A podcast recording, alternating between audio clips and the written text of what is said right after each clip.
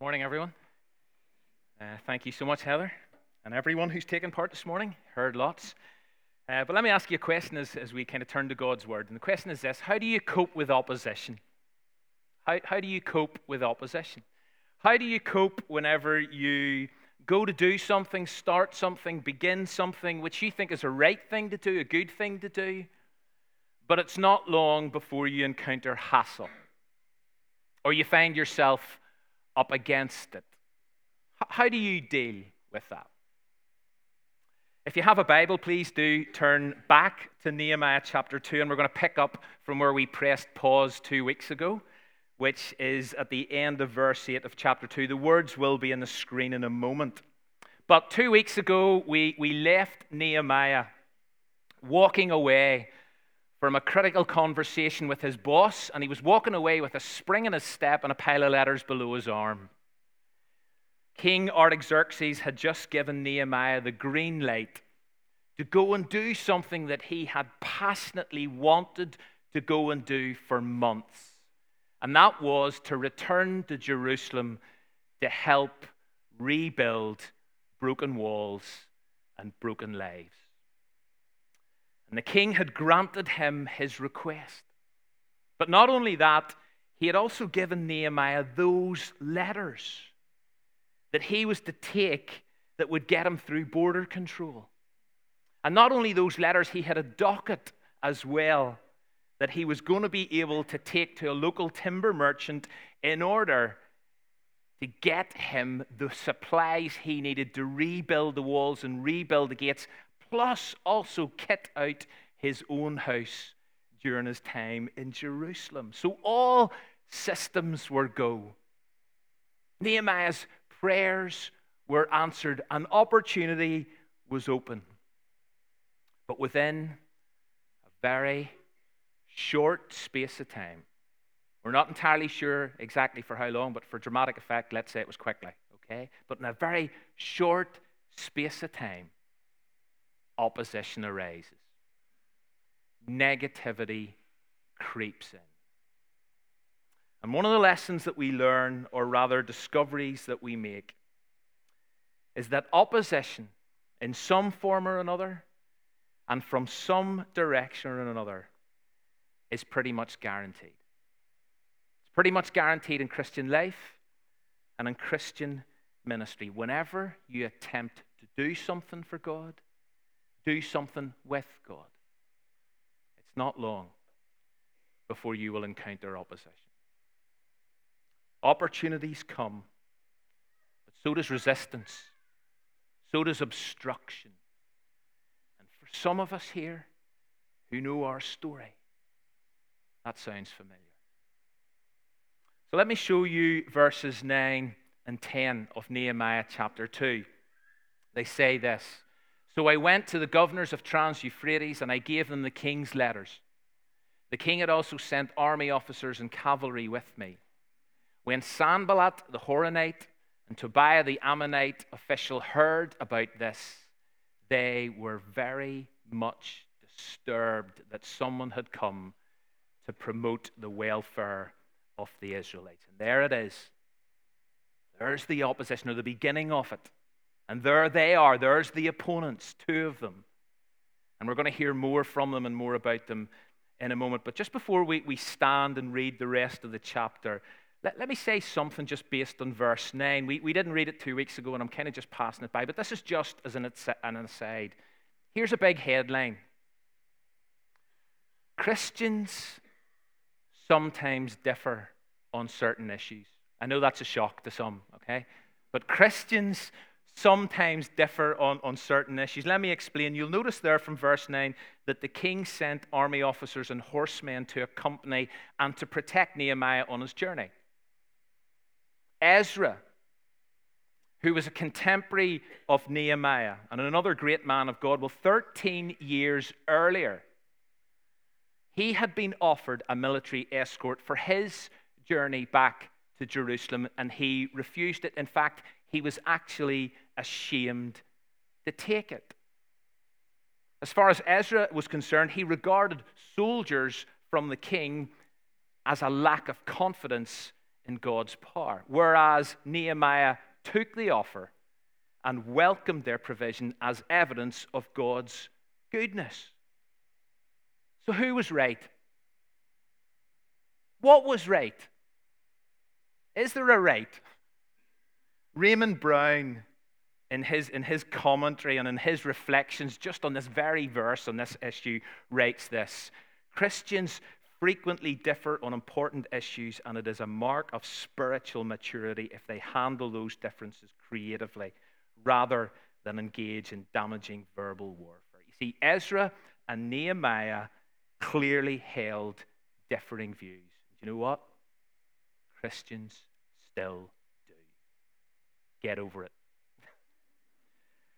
That's just an aside, by the way. But let's get back to the story, and we're going to stand for the public reading of God's word. So let's stand together. As I say, the words will be on the screen. Verse 11. I went, this is Nehemiah writing, these are his memoirs. I went to Jerusalem, and after staying there three days, I set out during the night with a few others. I had not told anyone what God had put in my heart to do for Jerusalem. There were no mounts with me except the one I was riding on.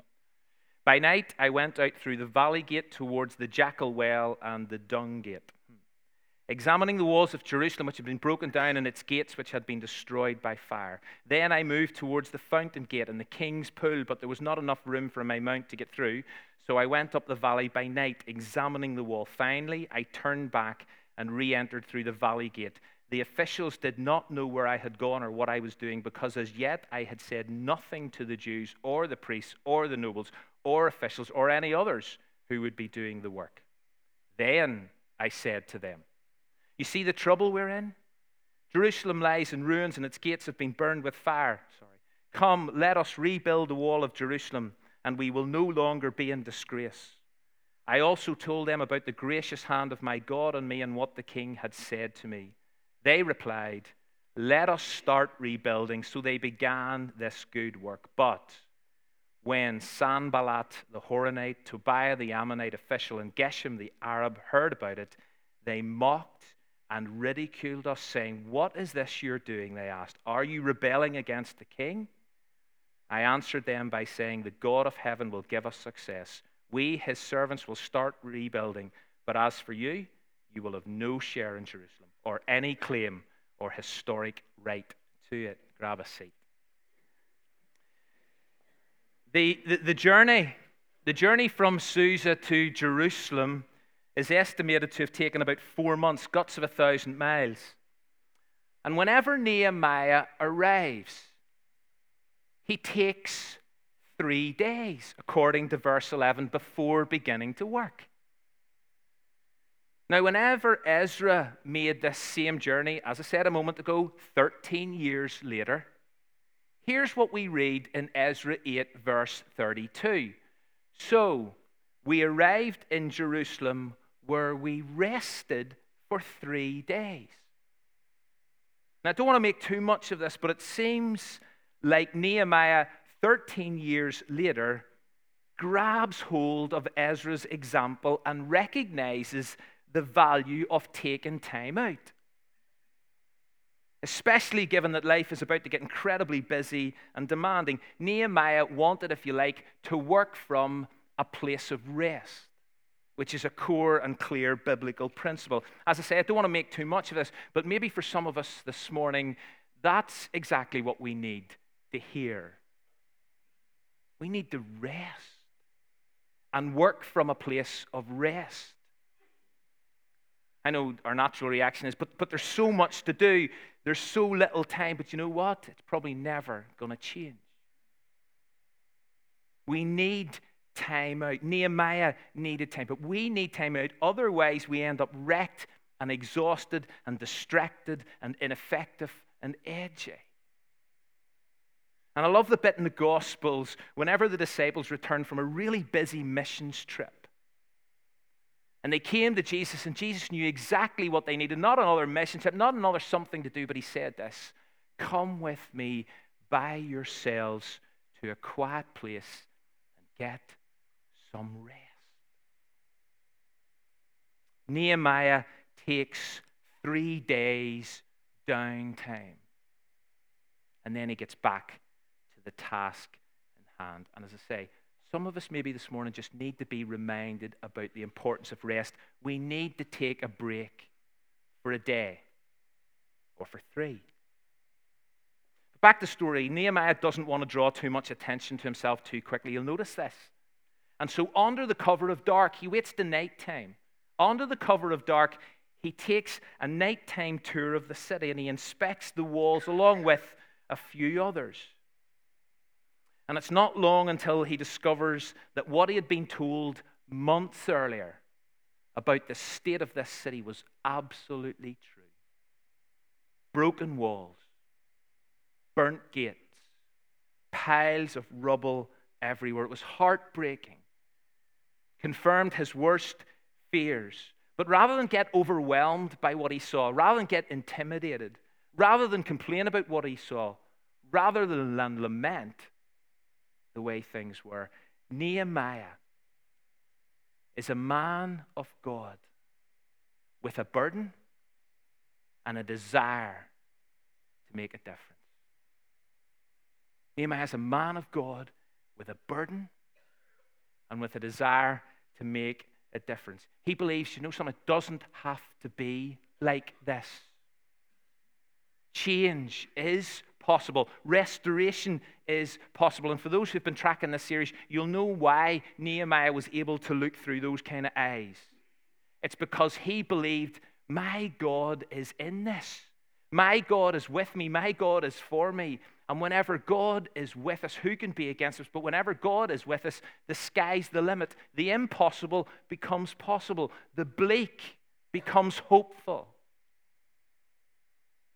And as we look around us,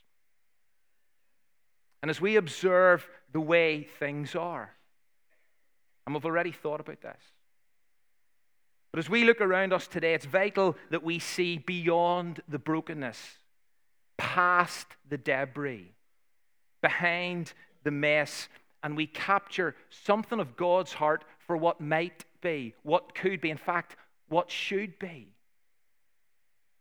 It's so easy to become negative and skeptical, so easy to become apathetic and indifferent or to get overwhelmed and intimidated by the state of things in our community, by the state of things in our world. But rather than focus on what is, let us focus on what could be. Or rather, let us focus on a God who still loves this world and longs to see it discover renewal and restoration and hope.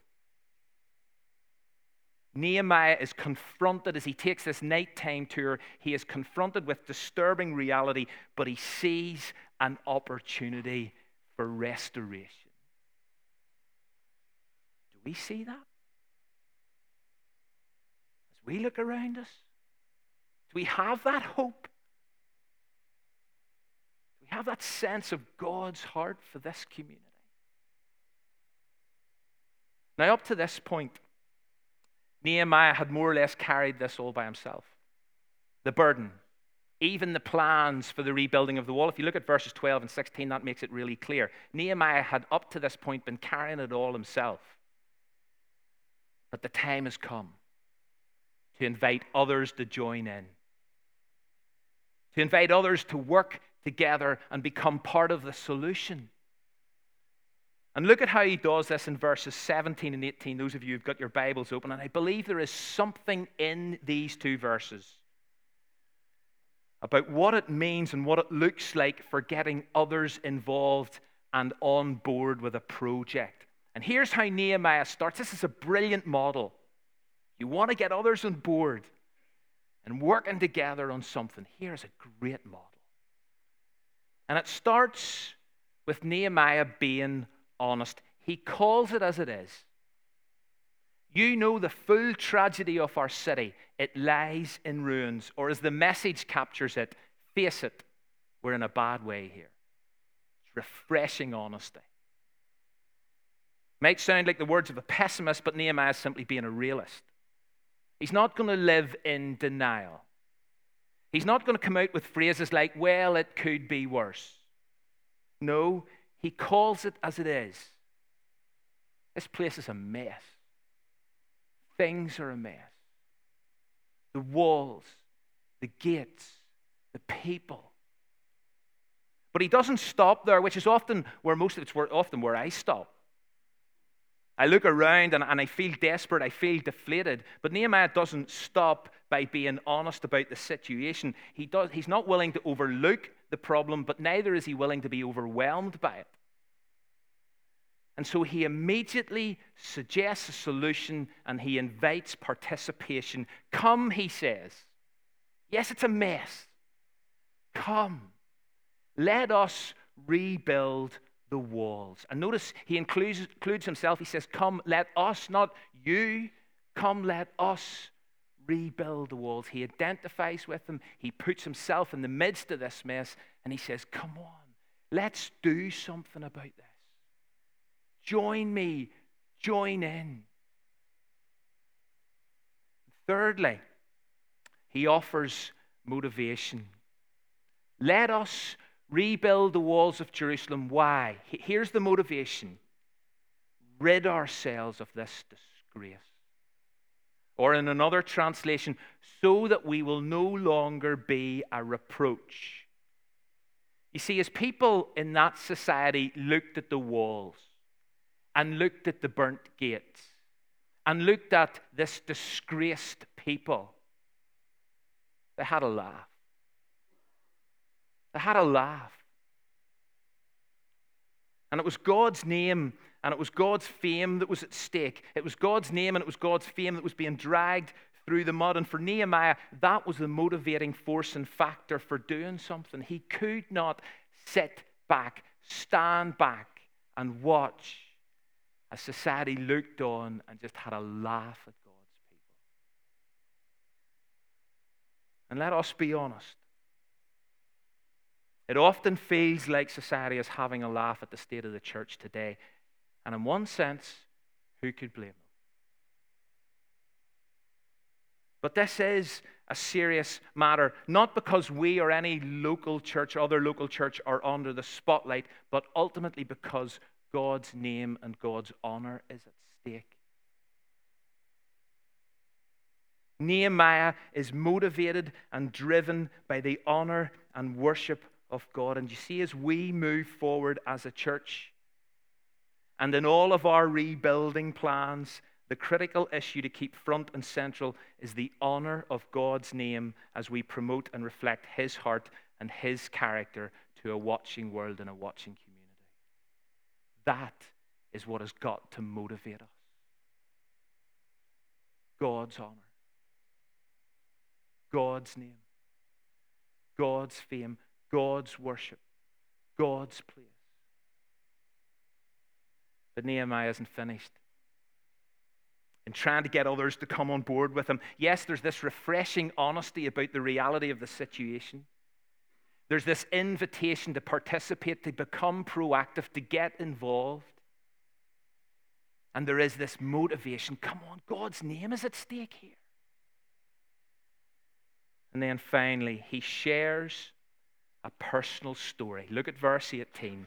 Then I told them about how the gracious hand of God had been on me and about my conversation with the king. Nehemiah recalls his experience with the people, how God has been with him as he spoke to his boss, how the king had given him permission to be here, given him letters, given him access to supplies, given him an armed escort, etc., etc. You see, the thing about personal story is it inspires. They connect with people. And I don't know about you, but I love hearing people's story. I love to hear what God is doing in and through different individuals and different families. It inspires me. It's great to have been able to hear a little from Jonathan about how God has been leading him and Lindsay and Anya and Lydia. And over lunchtime in number 14, we get to hear a little more of his story and we get the opportunity to join in. Stories connect, they inspire. And so Nehemiah shares his personal story. And as a result, what we discover is after he has done this, people roll up their sleeves and shout, Let us start rebuilding. Amazing, it's incredible. And as a church, we have a story to tell story the tale of how God has been and is leading us to relocate and refurbish. And as we tell our story, hopefully we can inspire and we can encourage others to join in. Nehemiah knew that he needed to work with and alongside others as he pursued this God given burden and God given vision. And in trying to get others involved, his approach was brilliant total honesty, an invitation to participate, clear motivation, personal story. As I say, it's a brilliant model. Now, if the story stopped, and I'm almost finished, but if the story stopped there, even temporarily, it would be nice it's never the way it works. It's never the way it pans out because whenever you get serious about God, whenever you get serious about God's name, His fame, His honor, whenever you become proactive about fulfilling His purposes, opposition's never too far away. And almost immediately it rears its ugly head. And it threatens this brilliant opportunity. And back in verse 10, we encounter two disturbed and disturbing voices, Sanballat and Tobiah. But here in verse 19, the opposition increases, and that's often the way it works. Geshem the Arab joins in. And although you could say, yes, opposition is inevitable, or in fact, opposition is a sign that you're doing something right, but you know something, it's still flipping annoying. Especially when it becomes vocal. And back in verse 10, as I say, Nehemiah knew some people weren't happy. But here in verse 19, as things progress, as he gets people on board, the opposition intensifies and the volume level increases. And it takes two forms personal ridicule. All three components we read scoff contemptuously. They voice off. They mock Nehemiah and the people. And not only public ridicule, but there's personal intimidation. What do you think you're doing, Nehemiah? Are you rebelling against the king? And you see, the effect of the intention behind these two things are these embarrassment and fear. Because when you're ridiculed, you feel embarrassed. And when you're intimidated, you feel afraid. And when you think about it, those two forms of opposition have worked wonders for years in keeping Christians from doing and saying anything embarrassment and fear. And I've no doubt that Sanballat and Tobiah and Geshem hoped that these two forms of opposition would work with Nehemiah. But they didn't. Nehemiah realized that with opportunity comes opposition, and so he wasn't distracted or immobilized by it. He confronts it head on and he immediately responds God is on our side, so there. Or words to that effect. This is God's work, is what Nehemiah said. We are God's servant. And what he describes God as the God of heaven, and for those of you who've been tracking this series, you'll know that that's a term that means the powerful God, the all powerful God. He will see this work through. You know, people will attempt to make life difficult for us as a church. They will. They'll ridicule us. They may intimidate us. But listen again to these infamous words of Jesus God blesses you when people mock you and persecute you and lie about you and say all sorts of evil things against you because you are my followers. You see, opposition in the Christian life and in ministry and in doing a good work is inevitable. And like Nehemiah, we need to live with it, we need to get on with it, and we need to keep it in perspective. And whatever we do, we must not allow the grape squad, the negative voices, or the enemy to deflect or distract us. I need to finish. There is a lot in that little section. But the key thing I want us to take is this With opportunity comes opposition. So let me go back to the question I asked at the very start How are we? How are you going to cope with it? How are you going to handle it? And as we come together, let's be honest. Let's invite participation. Let's offer motivation. And let's share stories. Next week, we'll see what happens as the rebuilding starts. Heather.